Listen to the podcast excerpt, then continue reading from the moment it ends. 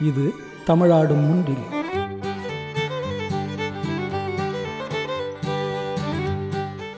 நான் சிராப்பள்ளி மாதேவன் பேசுகிறேன்.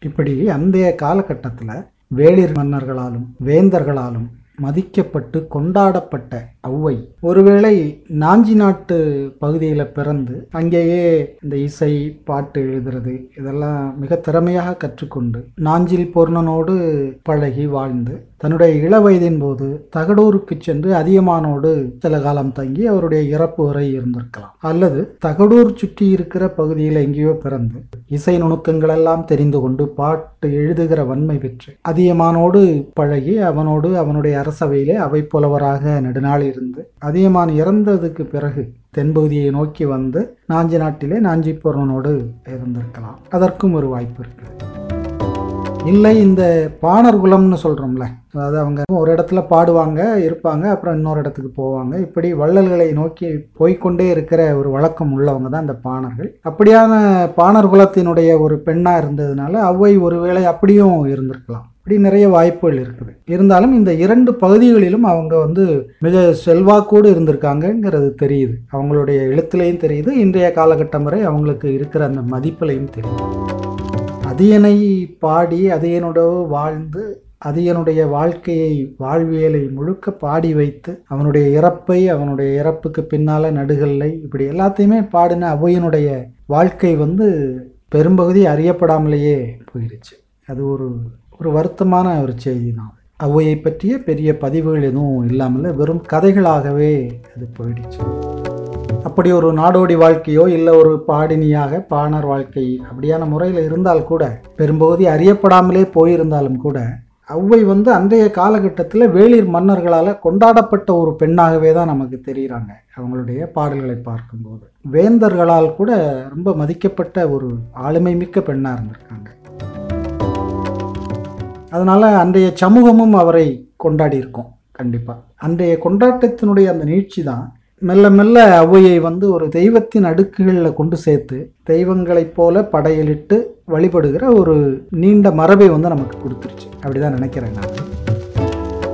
தமிழர்களுக்கு வந்து இயல்பாகவே சமூகத்திற்கு பயன்படுகிற மக்கள் அது ஆணாக இருந்தாலும் இல்லை பெண்ணாக இருந்தாலும் அவங்களுக்கு ஒரு நடுகல் எடுத்து அந்த நடுகளுக்கு படையலிட்டு வணங்குகிற வழிபடுகிற ஒரு மரபு பழக்கம் இருக்கு. அந்த மரபு தான் ஔவைக்கும் அந்த மாதிரி படையலிட்டு வழிபடுகிற ஒரு நீண்ட வழக்கத்தை கொண்டு வந்து இந்த காலம் வரைக்கும் நமக்கு சேர்த்துருக்கு.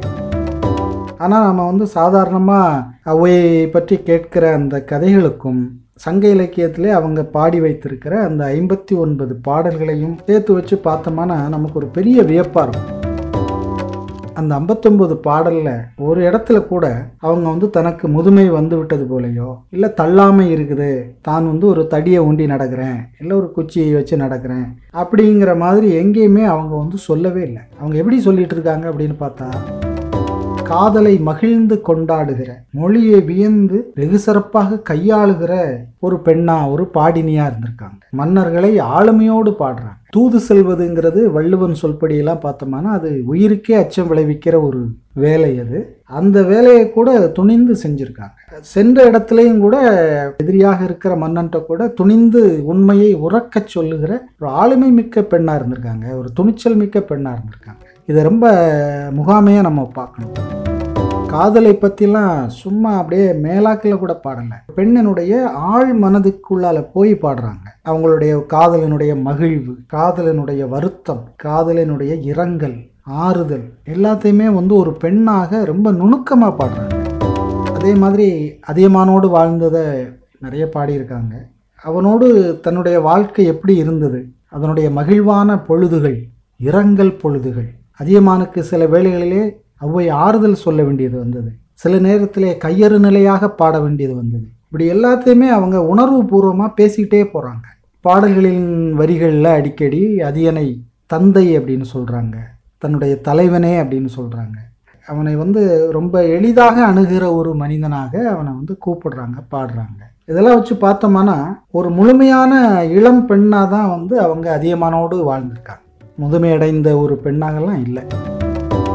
ஆனால் இப்படி ஆளுமை நிறைந்த ஒரு இளம்பெண் ஏன் மூதாட்டியாக ஆக்கப்பட்டாள் என்பது அடுத்த பகுதியில் கேட்கலாம். இது தமிழ்நாடு முன்னில் நான் சிராப்பள்ளி மாதேவன்.